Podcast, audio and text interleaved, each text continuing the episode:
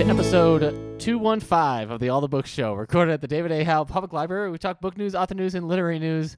I'm Eric Michaels. I'm Nick Gunning. Uh, that was a weird. That was a weird start to this episode. Be- Why? Well, before before Oh, they heard gosh. it, there was just there was just multiple attempts to get it right, and then you Right. still seemed like you couldn't remember how to say two fifteen. so you did that two. The 200s are going to be rough. I know. We know. have 85 more of these episodes to do. It in this throws thing. you. Yeah. It I throws just you wanna every say time. 20. I choose to find it I charming. want to say 2015. Anyway, as Eric said, we do talk book news, author news, and literary news. Today, we're talking to an author. We're talking to Sarah Prinius, author of Dragonfell. Now, if you remember a few episodes back in episode 211, titled You Sexy New Books You, where we, it's a pretty good title, Thank you. where we pick books from the new book collection and talk about them a little bit. Eric landed on Dragonfell, and I had an attitude about it because I don't read a lot of fantasy, but I was really digging what he was reading, and so we read it together. And then uh, sat down and chatted with Sarah Prinius about it. So you can find that a little later in the episode. So thank you in advance to Sarah, our guest today. What have you been up to, my friend? Shall we open up the old books, see where the bookmarks are? Yeah.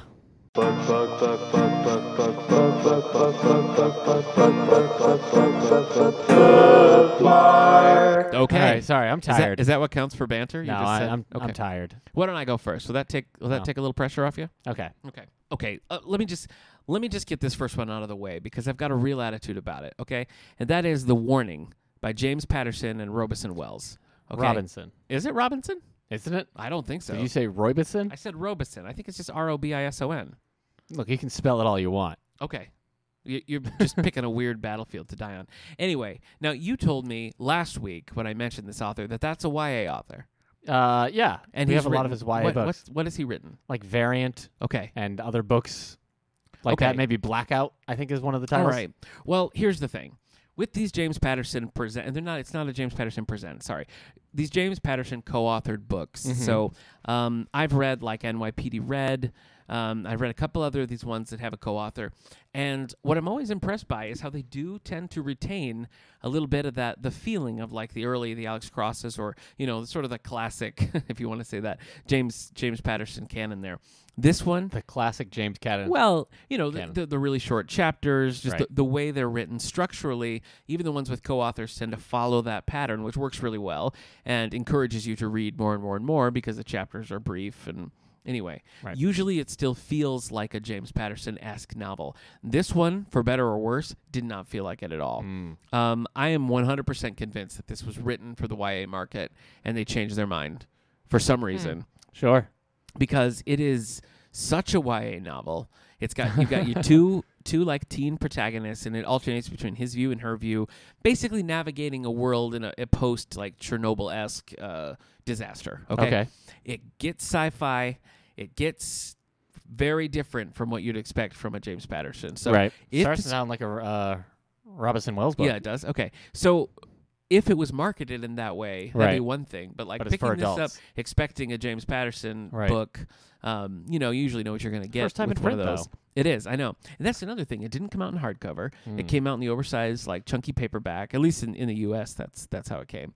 So I'm very confused by this, but I feel Okay. like it must just be sort of a behind the scenes kind of thing. Right. Um, so I didn't enjoy it, in part because it wasn't what I was expecting, but I also just thought it was kind of bad Ooh. and it was just riddled with the weirdest pop culture references of, Hmm. of any book that I've ever read. Like it was Okay. just it was all over the place. Right. You know, it was like they were talking about how Minority Report, the film, is like under underappreciated in Spielberg's canon at one What? point. I know, I'm just like Minority Report? Is it? It's like 20 years old. These kids are like 16.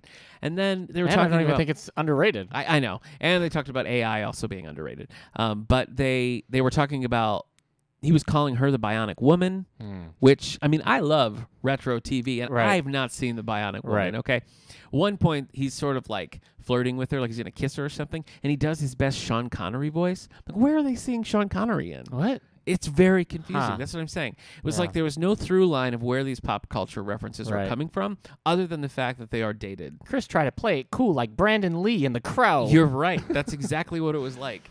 So this was bad, and but I told him, "Where's the map from Doors the Explorer? yeah, that that would that would not be too off. You're in the Twilight Zone." When I was looking at the Goodreads reviews on this, it seemed like it's kind of a consensus that everybody's like, wait, what? this is YA sci-fi. Yeah. Why is this? You know, so it's very, very confusing. I do not think Minority Report is underappreciated, and that's I'm having a hard time getting past that one comment that you oh, shared. really? I'm not. Yeah. Kinda, I think I could see that. I think- Minority Report by yeah, Spielberg. People, I don't think people care about Minority Report. I don't think it's held up as like, oh, you got to see Minority Report. I love it. I think it's I think it's known to be one of his Really? best ones. Yeah, What year did that come out? 2002, Okay, so like I was fresh out of high Uh, school. 2001. Okay. I was right around the end of my high school. I think I was Okay. out of high school by the time this came out. And it's like, Hmm. I mean, I loved it, but I just don't know if like the average Joe Schmo will be like Minority Report, sure. I don't know. Okay. I'm having all right. Well, I'm gonna be bothered by that. you know all what? day. You know what? Twitter poll, everyone. This is going to be a Twitter poll. Oh, don't See, ask. Don't ask I'm the gonna general ask- I'm public gonna if ask a the movie's general underappreciated public. or I'm not. going to ask them their feelings on Minority Report. So that's all a long-winded review to say that if you're a fan of probably if you're a fan of Robinson Wells, um, or if you're a fan of young adult, I don't. This doesn't sound Sci-fi? like I would be. then maybe you'll like it. Yeah. If you were a fan of James Patterson and looking for that type of book, look elsewhere, my friend. Mm-hmm. Right. So uh, I read that was the main novel that I read this week. Uh, so sorry about that. okay. Um, I also read a book to my son. This is a junior Batman novel called Catwoman's Halloween Heist. Yeah. So I mentioned this because we have this whole series in the in the junior series section right here at the David A. Howe Public Library. We have these on Batman, Superman, and do we have a Wonder Woman run? Wonder Woman, Flash, Woman, Flash. Green Lantern, Okay. Justice League. So it's fun. It's fun. It's a good mix of um, story and pictures, and then there's a lot of like there's word art throughout. Yeah. So it's visually entertaining. This one was Halloween themed. It was a Batgirl Robin team up. So we had a lot of fun. So if you're if you're looking for a book for the eight to twelve year old crew, um, this was decent I appreciate it because it still uses the DC animated series. It does. artwork from like, from the, later years. yeah, the it was New like the- Adventures. the Tim Drake Robin. Yeah, yeah, Yeah. So I read that, and then I read a bunch of graphic novels. I will mention Wonder Woman: Gods of Gotham. This is where yeah. You have a Is this question? with Maxi Zeus? Is, he in that it? Maxi Zeus? I Is don't, this I where don't Gotham becomes like all ancient Greek? Yeah, I guess Okay. maybe Maxi Zeus is in it. Like Yeah. the villains each become, uh, Yeah. like Joker becomes Medusa, that Yeah. sort of thing. Okay. I read this. Um. Oh, you did. Yeah. Okay. Well, I wouldn't say I. I didn't particularly enjoy it. I typically don't like the ones that get really deep into the Wonder Woman mythos. There's some cool Batman Wonder Woman scenes, but I, Hmm. you know, I could take it or leave it. You liked it though. Yeah, I did. Big fan. Okay. I wasn't gonna say big fan. I read, uh, as longtime listeners will know, I've been in a bit of a Green Lantern kick, and I read both volumes of Larfleeze. Larfleeze is the Orange Lantern, whose whole thing is that he's he has the he wields the light of avarice. He's very greedy. yeah. So this was actually a lot of fun. It's it looks cool. Like it's a cool looking book. The art Right. really works. It suits it well. Uh, you'd think it would get old, Larfleeze being unpleasant, but it actually works pretty well Looking like Alf. eh, looking like Elf, and the characters around him made this pretty fun. So All I right. like this quite a bit, and we're going to be talking to the author of this in a couple of weeks, J.M. DeMatteis. So look out for that. Um, I'm currently reading Hellblazer, Volume One. I've never read a John Constantine book before. Okay.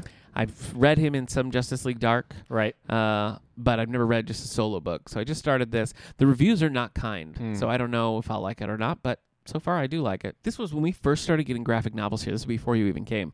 I ordered a few graphic novels, and Oh, one yeah. of them was the Constantine New 52 series. Yeah. And we just couldn't keep it on the shelf. No. So we got that whole series, and it, w- it remained super popular throughout Yeah. its run. So this is uh, this is in the rebirth era. So I'll tell you, I'll tell you what I think. Okay. Seems like it ties in well with Halloween. All right. Kind of a spooky book. Yeah. I played Pac Man yesterday, and I was like, Ghost. ghosts because a of Halloween. Halloween, yeah. absolutely. Eric's having a little trouble with the Halloween spirit this year. I don't want to get into Do you it. want a hug? No. What if I just put my hand Hugs on your shoulder? have never helped me with the Halloween spirit. Well- Candy, spooky Do music, you want a bob for apples? and fake spider webs around the house. fake spider webs. Do you have Yeah. any fake spider webs No, around I your got house? some real ones. Oh, Yeah, it's pretty yeah. scary. Truth talk. But you know what? I'd rather have that one daddy long legs that's just hanging out in the corner of my side room than like five flies. I agree. So I agree. Uh, finally, I'm reading Starship Trap by Mel Gilden. So this is uh, I have a not library related, but off off the grid book club that I do with some friends, and we alternate between Star Trek and Star Wars. Right now we're on Star Trek. Hey, and we're who doing founded this, that? Uh, who? st- yeah, Mm-hmm. I- who, I- who I came founded to it. you and was like, I want It to do was this me. Star Trek, Star Wars? It was me. I, I just assume it would be a fan of both Star Trek and Star Wars. It was me. Oh. Yeah, I Wow. started it. What's it like? You start you did it because you wanted to actually founded it. read some Star Wars books for the first you know time. what? That's rude. I've read so many. St- I've read more Star Wars. I, have I read more Star Wars uh, books than you? I don't know. I bet it's. I bet it's a horse race. I bet it's real neck and neck. No, you've read more. I have. Yeah. I can finish the show by myself. No, you're not bringing anything to the table. Get out of here. Uh, anyway, yeah, yeah, yeah. So no, I got a big. I bought a box of Star Trek books, and there's a bunch of duplicates, and I was like, well, this is perfect for a book club. You oh, you bought them, Mm-hmm. right? Yeah, I did. So that's how it's been going, Did basically. we? Did you thank the person on the podcast uh, personally for that recent I donation to have the not. library? I have not. My I've been re- goodness. I've been remiss in that. yes, we were gifted a giant box of Star Trek books to the David A. Howe Public Library, including some by past guests of the show, uh, a couple by David Dvorkin, uh, a couple by Joe Haldeman, Mm-hmm. Yep. one by Joe Haldeman's brother. I didn't realize he had a brother who Bob was, who was Haldeman. writing. No, it's I can't remember what it is, but anyway. Yeah, past guests David Dvorkin, Joe Haldeman. You can go back Yeah. and find their interviews on soundcloud.com slash all the books. But a huge, a huge cache of Star Trek Yeah. books. So we're Overflowing. we're adding quite a few of them to the collections, the ones we didn't have. We're gonna do some Star Trek raffles, probably when uh, Picard, the new Picard, Picard. series drops Yeah. in January. So yeah, it was pretty exciting to do that. But anyway, currently reading Starship Trap by Mel Gilden, and that's serving two purposes because it's part of my book club and we're interviewing Mel Gilden on the show. Goodness. Yeah, down the road. We're gonna he he And wrote you just spring this on me on the on air. I told you that. oh right, Yeah, you just I don't remember. you don't listen. not on off air. Anyway, he wrote. Uh, he wrote, has a lot of um, uh, junior and young adult books, which we have in the collection. He also wrote both Star Trek and Beverly Hills 90210 books. So it's like he's Your best basically friend. my basically my spirit animal. yeah. So, anyway, sure. that's it for me. I watched some things, but but let's get to that after you've uh, done Okay. your books. What have you been reading, big guy? I finished Dragonfell Yes, by Sarah Prinius. I re- I know her. Yeah, we spoke. Uh, liked it. Yeah. Probably would easily recommend it to some kids looking for some yeah, fantasy. yeah. It's So, a good. It's I a never good entry read point. Aragon. I didn't read it. I watched the movie and I hated it so very much. The movie's But- supposed to be real bad. Again, I'm a I'm I'm not a I'm not a big fantasy reader. A what? I don't read a lot of fantasy Oh, novels. that's right. I think uh, I've read The Hobbit. I mean, I know I've read The Hobbit and the first two Wheel of Times Mm-hmm. and Dragonfell is probably uh, seriously, it's probably the extent of it. That's crazy. Sorry, Okay. you got some. I've always wanted to read Eye of the Dragon, the Stephen King one. Oh. You don't Well, think? you read The Gunslinger. Did you oh, like that? God, no, I hate the Gunslinger. Okay. All right, Uh, you said Dragonfell, and I know you read some comics. I did read some comics. I read Batman Going Sane, Oh yeah, where Joker goes sane. he goes sane. Yeah, gives Uh, it a shot. It's four issues. Yep. Uh, I liked it. Yeah, I liked it too. So I liked it too. Or- it, it it does it does certain things that are different than uh White we- Knight. Batman White Knight, Yeah. where Joker also kind of goes sane. Uh, but in White Knight, it's over his it's his own accord. Right. He's going sane because he knows that's the only way to beat Batman. Right. Whereas in this, he goes sane because he thinks he beat Batman. Right. Um, but there's still some. uh, There are some similarities, though. I'd be interested to know if is it Sean Murphy who wrote the new one. Yeah. I would be interested to know his history with uh, Going Sane Yeah. because you know thematically it's very, Yeah. it, it seems to borrow some things. Yeah. Uh, boy, I read the Guardians of the Galaxy All New X Men Trial of Jean Grey Yeah, I've read that. crossover. I read Mhm. it because I also read the Cyclops book, Yeah, uh, and I had to do that. I like those to get Cyclops to the books. Cyclops book. Yeah. The Trial of Jean Grey, I, I don't, I don't know, I don't know. I mean, I'm past the Bendis X Men stuff, so this Yeah. was like going back to something I thought was done Right. for me, and I was just like, oh boy, Didn't like it. no, I don't, I don't understand, I don't get the point. Okay. Um, the the Shi'ar are accusing Jean Grey of a crime that her other self committed because this is Jean Grey from the '60s Right, and right, the right, present. right. It's a lot. It's convoluted. Uh, it's just it's just not great. I just never want to read another Bendis on the X Men book Mm-hmm. I as know. long as I live. Uh, Brian Michael Bendis, uh, comic book author Brian Yeah. Michael Bendis, currently writing uh, Legion of Superheroes for DC Good luck. and some Superman. so Yeah, Superman seems to We'll be see. getting like good reviews. I could take it or leave it. I Okay. didn't think it was groundbreaking or anything. Yeah. Uh, the more characters he has to write, it's I didn't like his Avengers. Just thinking about them makes me tired. Yeah. They're just I don't know. It's just he he he was such like a workhorse in the later years he was working at Marvel that it you just feel like he's he's not there's no what am I trying to say? He's lazy? They come across as Whoa. lazy. They come across as just Whoa. like, I don't know, what if the thing went to the park and oh, a bird hit him? I want to be there the day that you and Brian Michael Bendis get stuck in an elevator together for six hours, Yeah. so you can just work all this rage Yeah. out. Yeah, he'll turn it into a five issue comic series and Probably. it's all word balloons. Probably. Oh The artists just copy and paste the one gosh. shot of us in the elevator. Wow, 80 He's in- word balloons He's in every rare panel. form today, ladies and gentlemen. Uh, f- oh, boy, I am tired. I could see it. I see it in your Picture dark eyes. picture the scene Okay, of a young, that was fun exercise. Oh, handsome, slightly graying Okay. around the beard Sure. uh, young Eric Oh. sleeping Okay. soundly. Okay. Maybe he's dreaming about the X Men. Graying around the beard. Yeah, my, Wow. I got I got some white coming in the how's beard a how's little your bit. Oh. chest hair doing? Is it? Okay. All right. Uh, I was curious. he he's sleeping soundly, which Okay. is great because he doesn't sleep w- soundly. So, He- well, he's is a this- light sleeper. This is a word picture. It's like I'm there. All of a sudden, his phone alarm goes off. He Yeah. goes to grab his phone to turn the alarm off. What is the alarm's still going off? It's not his phone. It's his wife's phone. oh boy. Wait, she's not in the bed. She's in the shower. Where's her phone?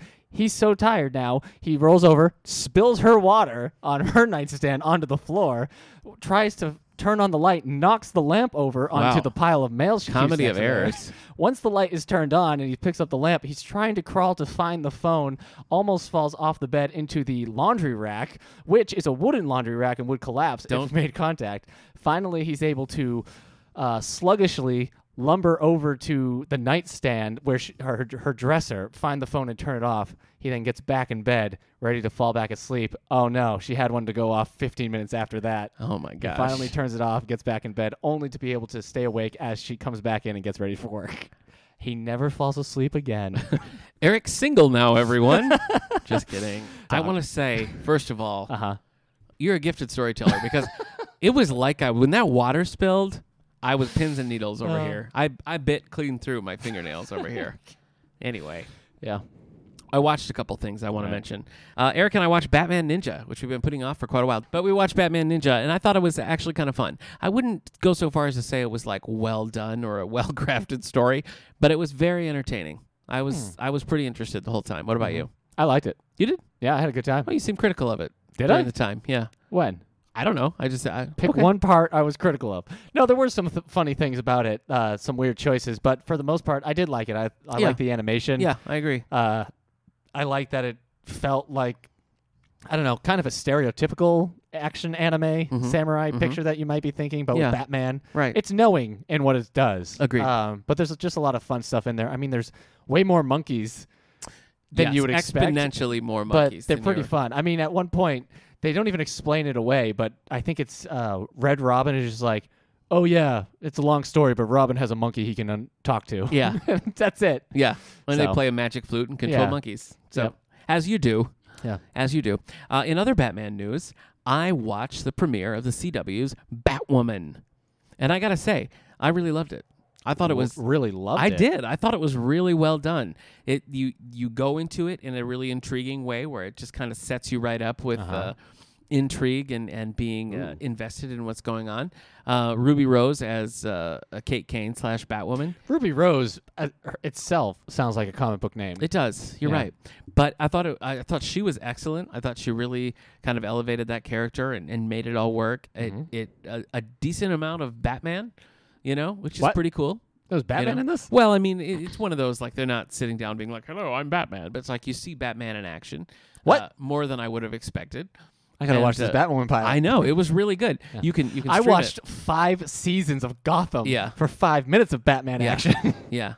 Anyway, I just I thought that it was really well done. It's definitely one I'm going to follow. Mm-hmm. I'm not caught up on the other shows, so I didn't see the crossover last time that Batwoman has appeared in. But this Right. is just a pilot by itself. You don't need to see Right. anything else. You could just Yeah. jump right in and watch this. So check it out. Would you say Um, Batman is in it as much as like Superman is in Supergirl, or less? no, so? Oh, Okay. less so. No, I Yeah. mean he doesn't have like dialogue or something. Right. It's just you. And you, he's just a straight up serial killer in uh, no, in- Titans. in, Titans, in Titans, yeah, a little bit, a little bit.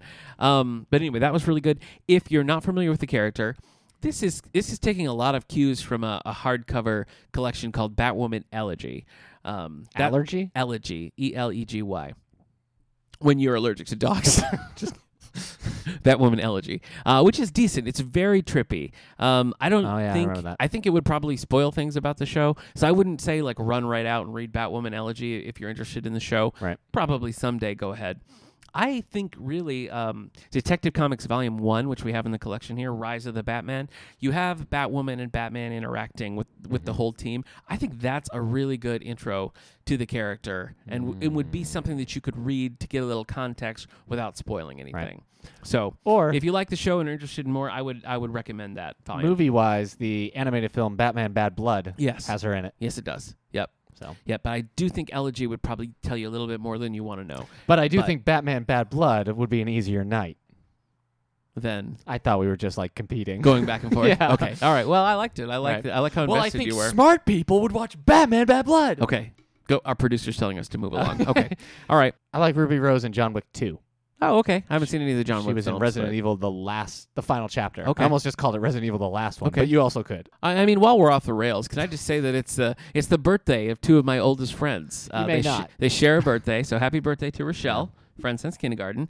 Happy birthday to Steve, who was just on our uh, our concert episode. He and Oh, I yeah. went to see the Rolling Stones together, so you Yeah. can go back and revisit uh, our summer of concerts with Steve and I uh, reviewing the Rolling Stones. Happy birthday to Rochelle and Steve. Happy birthday. On to book news. That's where we are now, yeah. Let's do it. All right. What do you got? New York Times bestseller. New York Times bestsellers list. Hit All me. right. Uh, Laura Prescott is here again. She has been here four weeks, but hasn't been in the top 10 Hmm. for all of those four Now weeks. she's moving on up. The secrets we kept. Kept? Keeped. The secrets we keeped. Guess it depends on how many E's are in there, but I would probably say One kept. E. The Kept. secrets we kept Yeah. by Laura Prescott during the Cold War. Okay. Sweater weather. Yeah. Right there. Yeah, you want it? Yeah. Members of the CIA Titan Layers. pool and its mission to smuggle the banned book Doctor oh, Zhivago. sure. Yeah, I remember. behind the Yeah, Iron yeah, yeah. Curtain. How could I forget? It's such a goofy premise. Not Wow. not to say it won't work, but when you just when you just see that on paper, it's Right. like, well, that's strange. You know? Yeah. Okay. Uh, what's next? Number nine. I'm, I I know what number is next. I'm I was just saying trying to- what book is next. Just trying to buy you some time. You're Number half nine, asleep. So. The Oracle by Jonathan Kahn. A traveler discovers mys- mysteries hidden behind seven locked doors. oh, he should ask the Oracle. Yeah. What's, what's behind him? Yeah. One of the doors can tell the truth. The other door can only reference things as the Grateful Dead songs. Really? Yeah. So I don't know any Grateful Dead that's an songs. but odd this is choice. good. That Yeah. was. You got to know that information before you go in. Number eight. Number eight, Killer Instinct by James Patterson and Howard Rogan. Maybe is you this, should read this. Is this a YA sci-fi I don't, I novel? don't think so. Let's Okay. see. The second book in the Instinct series, when an act of terror strikes New York, Dr. Reinhardt and Detective Needham go after a sociopath. No, it, it doesn't seem like that a- seems a little more yeah, James Patterson. Kids aren't really into I didn't like realize. doctors I didn't realize as he had a main new. characters. I didn't realize he had a new series. the Instinct series. Why don't you let kids speak for themselves? That's true. We need more doctor protagonists. I remember I hear kids saying that all Yeah. the time. I'm like, a doctor protagonist. take a break. You know. Yeah. What about Doc McStuffins? oh yeah, kids like that. yeah, she's a doctor. Kind of. Well, her mom's a real doctor. She's a toy doctor She's a toy doctor. Yeah. For her toys. for her toys. So all the things that are hurting her toys, she probably caused. Hmm. that's a fair point. So That's a fair point. she's all business is good, Yeah. but Yeah. also a little bad. She's like that mom from The Sixth Sense. Yikes. No? Dark. Sorry. That's Blake Lively. Is it? Not the mom, but the daughter. Really? Yes. Interesting. Wait. Yes. That sure feels wrong. But no, it's right. Here, Well, you fact check I'm that. going to, While I talk yeah. about number seven being The Girl Who Lived Twice by David LaCrance. I don't think you're allowed to do that. Live twice? I was told you only live once. No, you only live twice. Really? Yeah, w- once for yourself and one for your dreams. I remember that now. Yeah. you're right. uh, That's a very racist James Bond movie. the Nancy Sinatra film? Yeah, I mean, it's I mean that's the song. technically- That's it's the a song. That movie though, is, that does not age Yeah. well. I gotta say. Yeah, no, it doesn't. Uh, what is this book about? Uh, Mikel. Oh, nope. Mik- I forget it. Boy, dead man walking over here. Uh, oh, number six. Brand new. New this week. New to us, new to you, the listeners. Uh-huh. Well, I guess I said us. Did you find Blake Lively? And I'm still looking for it. I am. she's I'm she's the sorry. girl I'm- that well- throws up in the tent. Okay, I believe you. He hides in the tent because he sees a ghost. I know and what Oh, she you're shows up talking and throws about. up. I know what you're talking And he about. listens, and then he plays the tape at Yeah. at the funeral. funeral. And the Yeah. dad's like, Boy, "You oh were boy. keeping her sick. It's your fault." And the wife doesn't say anything. But then Bruce Willis and uh, the kid leave, uh, and then the movie becomes the kid with Bruce Willis, where he's hanging out with his younger self. Why are you explaining this? it's too much. Number six, new too this much week. by a long shot. Did you find it? No, I'm How so- hard is it to look I- up IMDb? I just keep looking it up and I'm not seeing Blake Lively, so I'm giving you the benefit of the doubt. check this out. IMDb. No, no, no. You keep going. Six cents. You keep going. I got this. Ugh.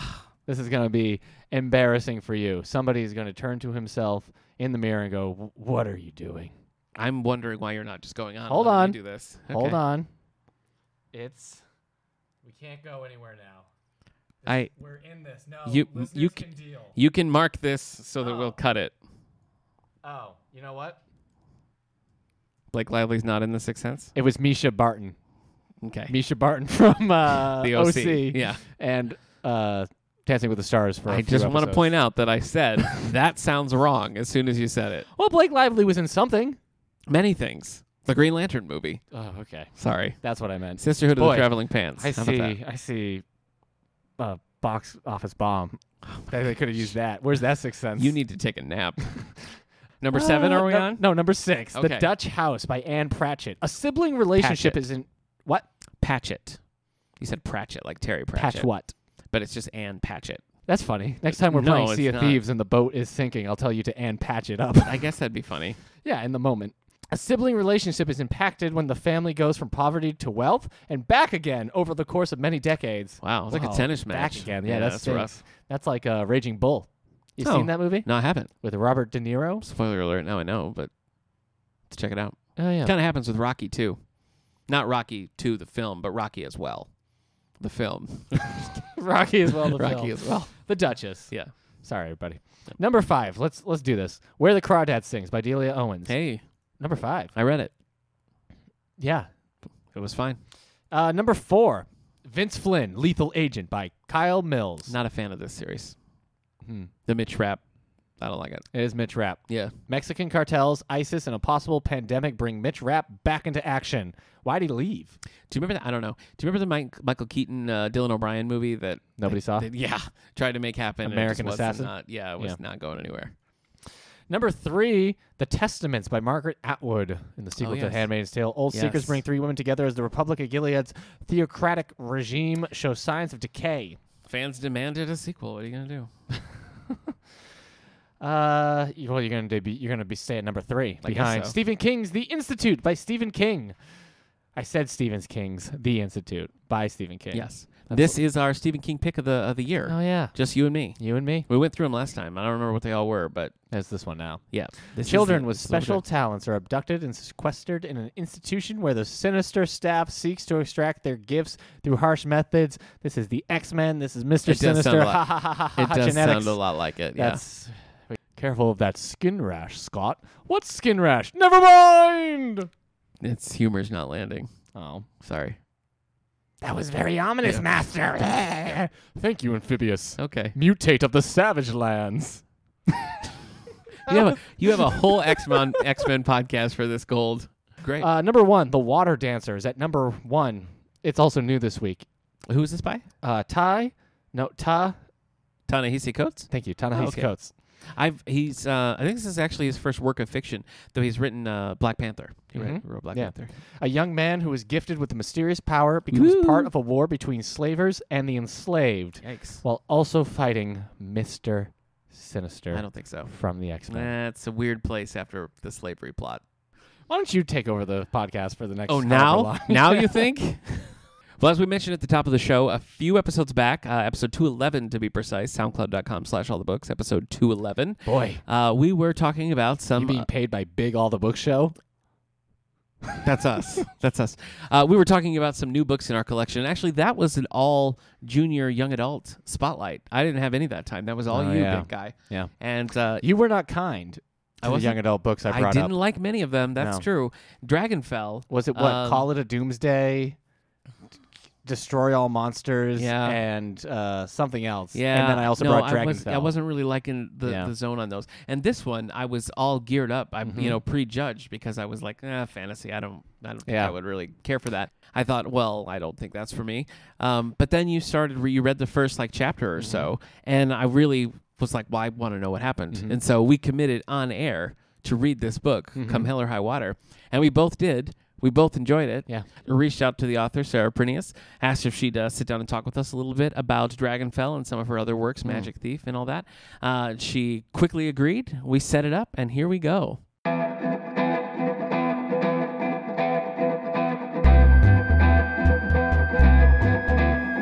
All the Books presents Author Spotlight.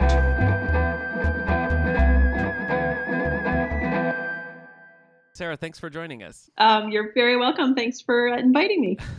Just to give you a little context, uh, we do a rotating segment on the show where we pick some books from our collection, new books uh, that are in the collection here that we're excited about. Um, I usually pick adult books, and Eric, who's a teen librarian, we'll pick YA and junior books. And he happened to pick Dragonfell. And so we just kind of take a look at it. We read a little bit of the, the segment and we were both really, really interested in it. So we decided that we just were going to sit down and read the book to discuss it. And that's when we reached out uh, to you to see if you'd. Uh, Take some time to talk with us, so that's kind of how we got here. And again, we appreciate you uh, taking the time to talk. So let's just let's just start right from the beginning. So, uh, Magic Thief was your first book, right? Which came out in two thousand eight. Yep, it's been about 10 years. I'm 10 years into my writing career. Oh, well, that's a nice milestone. Uh, and how did that, how did that come about? Because you were you were working in higher education prior to that, is that right?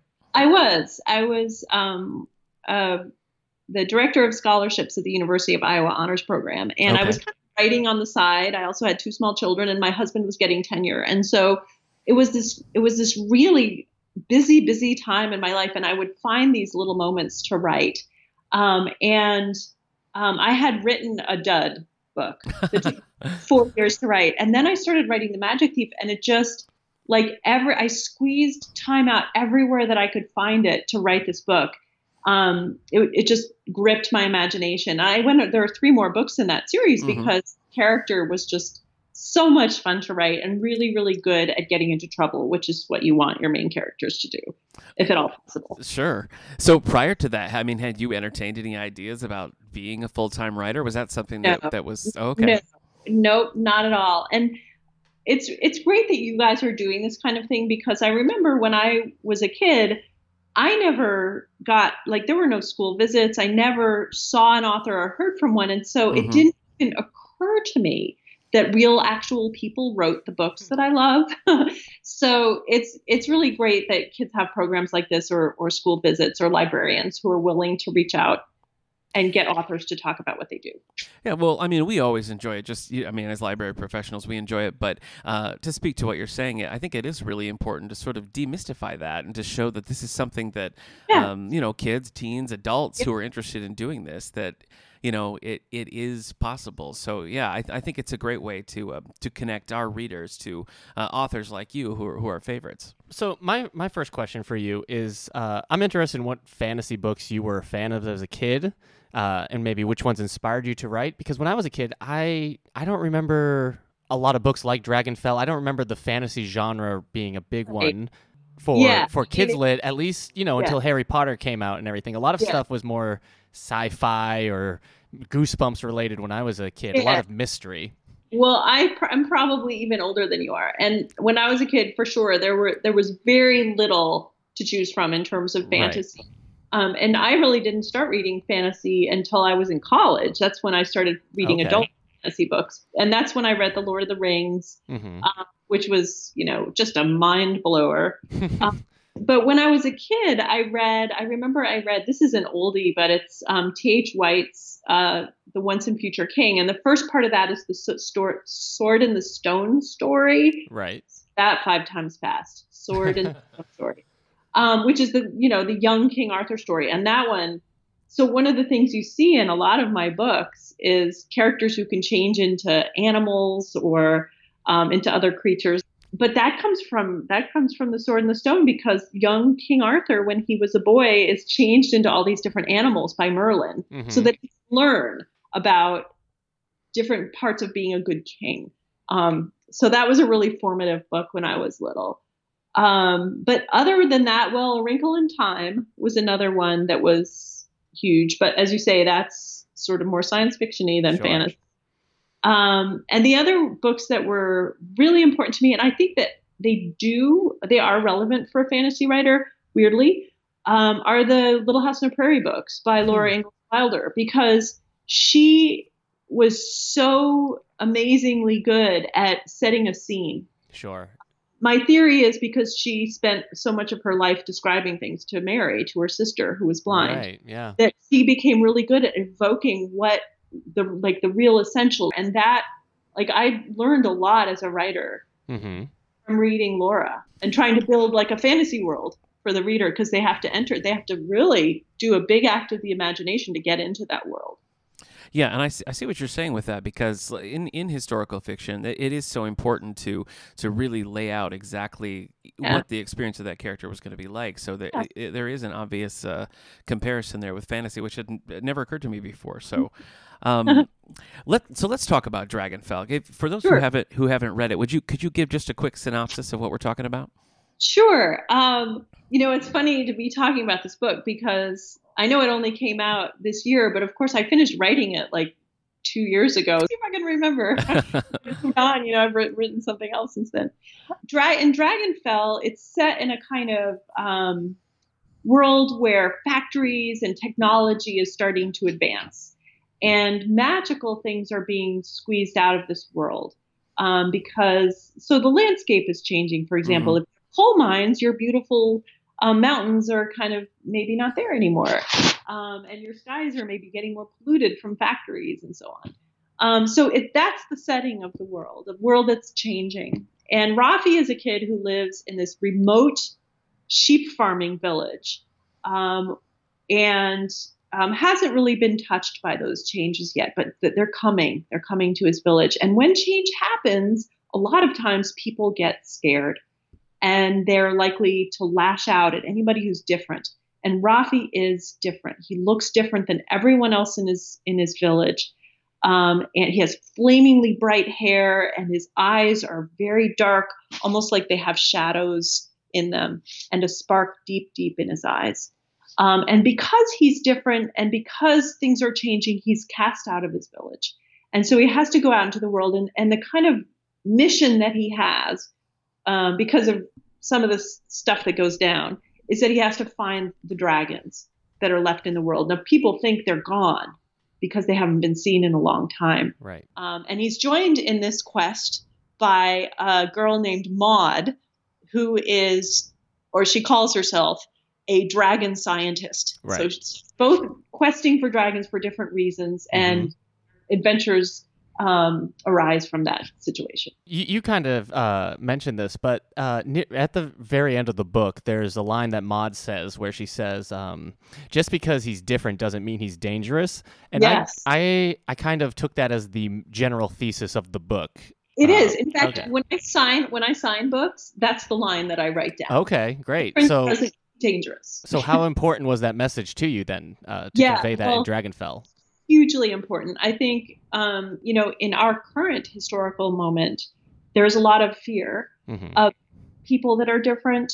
Um, and I, I really think that tolerance and openness and being welcoming and making pe- people feel like they belong is really, really important right now.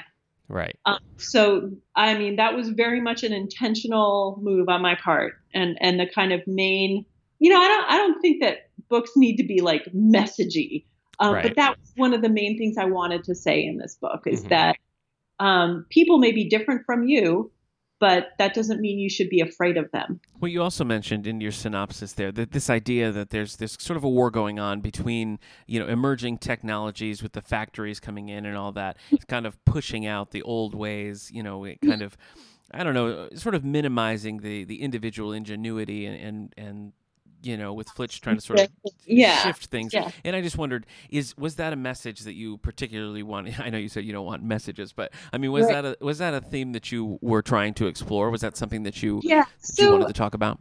a, a little bit like i don't want to be um, thinking that like technological advances are bad because i think many many of them are good um, i would say almost all of them are good Mhm. um, we're talking right now yeah really yes. technological advance right um, but i think it's really important to be mindful of the effects of the choices we make in terms of technology so if you have a factory that's turning out um, you know in this case in the case of the story you know like cloth um, that's kind of cheap and and you're just going to wear it you know it makes a shirt that you're only going to wear for a year and then throw away that's Mhm. not very good for our world Right. like it's if we have disposable product um, whereas if we have you have things that are made with care by artisans or people who are are intentional about what they're doing you might think oh that's more expensive and that's going to cost more but in the long term actually it really doesn't like if you if you're throwing away your shirt every year versus keeping a shirt that was made by somebody who really labored over it and cared about it, that ends up in the long run being being less expensive and also less of a burden on our Right. planet. Right. So um so yeah, that like I think what I'm trying to say here is that balance is important. Absolutely. having you just uh, mention that Lord of the Rings was such an impact, I mean that was a very uh, big theme in his uh, his books as well. Over you know the negative effects of Yes. industrializing everything. So I'm Yes. not too surprised to find it uh, found its Yeah. way into your writing too. Then Yeah, that's very true. because you have written young adult books, uh, but you also you have written a lot of uh, juvenile younger books uh, in the fantasy genre for both. Is there a special challenge to writing fantasy for kids for the younger audience? Uh, is there like are there special Um, challenges to Actually, world I building? think- I think kids are really super fun to write for because when we're adults, hmm um, we tend to get we're less flexible in in what Right. we can take in. We're not we're not as programmed to learn as kids are. So we're like we open a book and we think, okay, um, you know, it has to be this certain kind of book, or we Mhm. don't know what to do with. It. Whereas Right. kids, I think, have these reading protocols where they're like, bring it, just whatever you got, just give it to me, and I will read it, and I will not judge. I will just take it in and love it. hmm Um, so I feel like kids are really open readers to like whatever whatever's coming along, and you can throw dragons at them or hmm and magic and stuff, and they're they're like really ready to take that on. So um, I th- I would say like in some ways um, adults well so yeah I'm a kids writer I would say adults are harder to write for. Sure.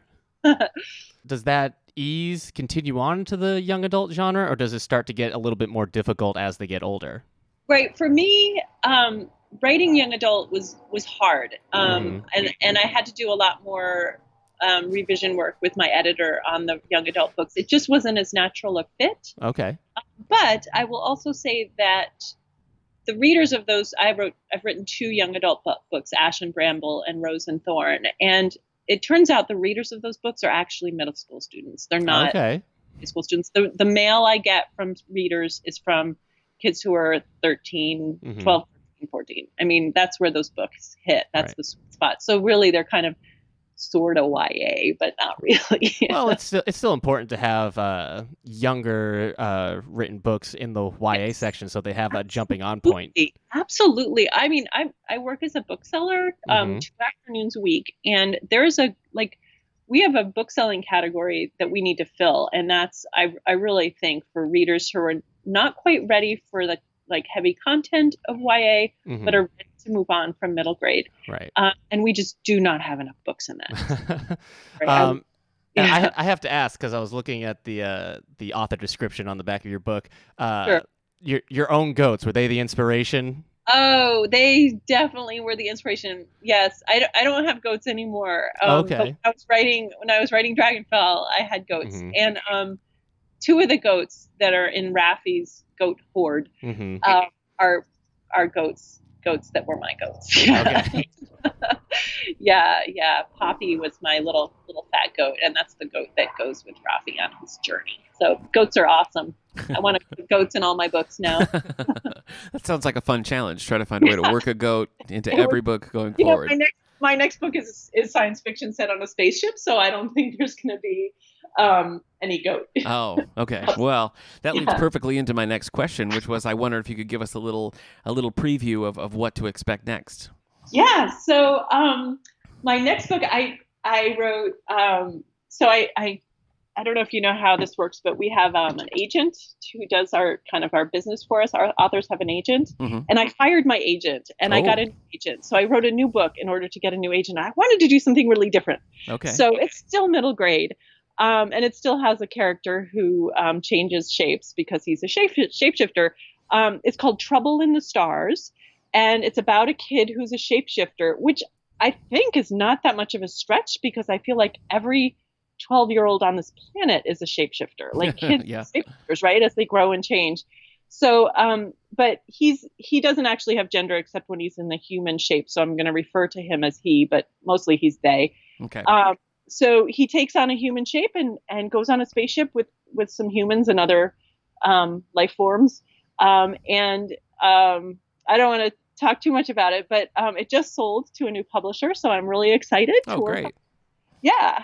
Yeah, so that's what I've got coming up next, and it's not coming out until 2021. So it's- 2021. Oh, okay. yeah, so we've we're got some talking time. about- The lead time is really long in publishing. So and, the yeah, t- and the title again was Trouble in the Stars. Trouble in the Stars from Love that. 2021. Here's the character's name is Trouble. ah, okay. yeah, Well, hey, thanks again for talking to us this morning. We both really enjoyed the book, and maybe we'll have to have you back in 2021 when Trouble in the Stars comes out. right. Oh, I would love to talk to you about that book. It's- All right. Well, thanks so much.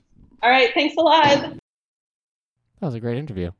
Yeah, it was. Uh, I I liked her point about um, how how you know the interviews and talking to authors uh, makes it a little bit more. Uh, you know, becoming an author makes it a little bit more uh, s- accessible, I guess, to people out there who have that interest. Because uh, I think you do. I think you do sort of. Um, I don't know. You take that, and it's it, there's such a there's such a disconnect between like somebody picking up a book and the person who's written it that they almost feel like almost Yeah. like mythical, you know. So when you can break down that wall and just have a conversation, I think it makes it makes it feel like a lot more attainable uh, the goal of, of being a writer. So anyway, uh, we really appreciated Sarah taking the time to talking about us.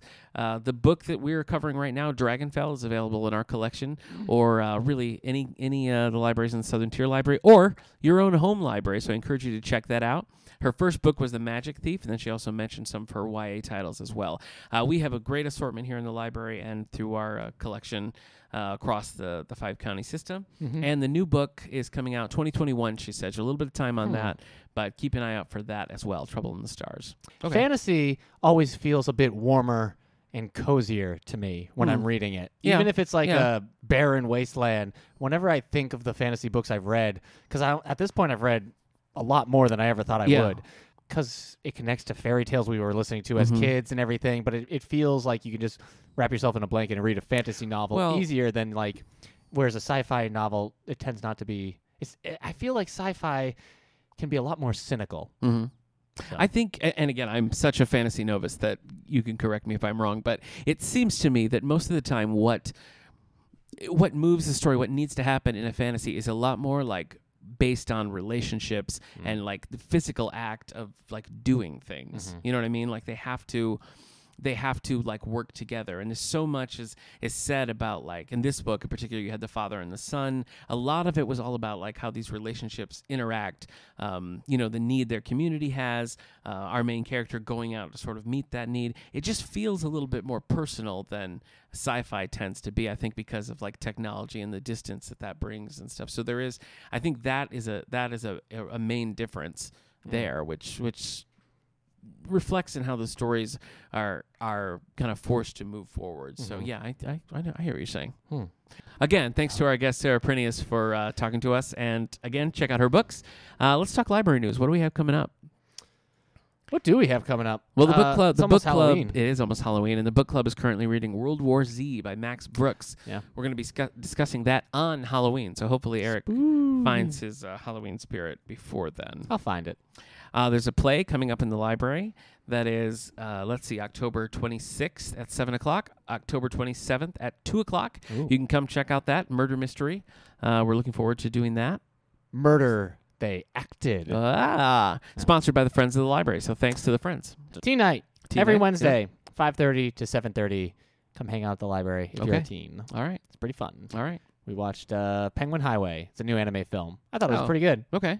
Last year for in the auditorium we had a band called Hungry Town, which was October 30th, and people thought it was like a zombie band, but it wasn't. Oh. But this year we do have Chris Johnson coming back and doing a fun spooky presentation called New York Ghosts. Ooh. So you can come and check that out on Wednesday, the 16th at 7 o'clock. That's going to be in the exhibition room. And the very next night, we have Nate and Kate in concert down in the auditorium. Fun. 7 o'clock on Thursday, October 17th. Then the concert or the uh, plays at the end of the month. You should try to World get. War Z on Halloween. You should try to get the band the Zombies to come to the library. I think during they're pretty Halloween. pricey. You think so? Pretty pricey, I think. For their one song. Even so, I think probably, yeah. Just have them sing everything but that one song. oh, yeah.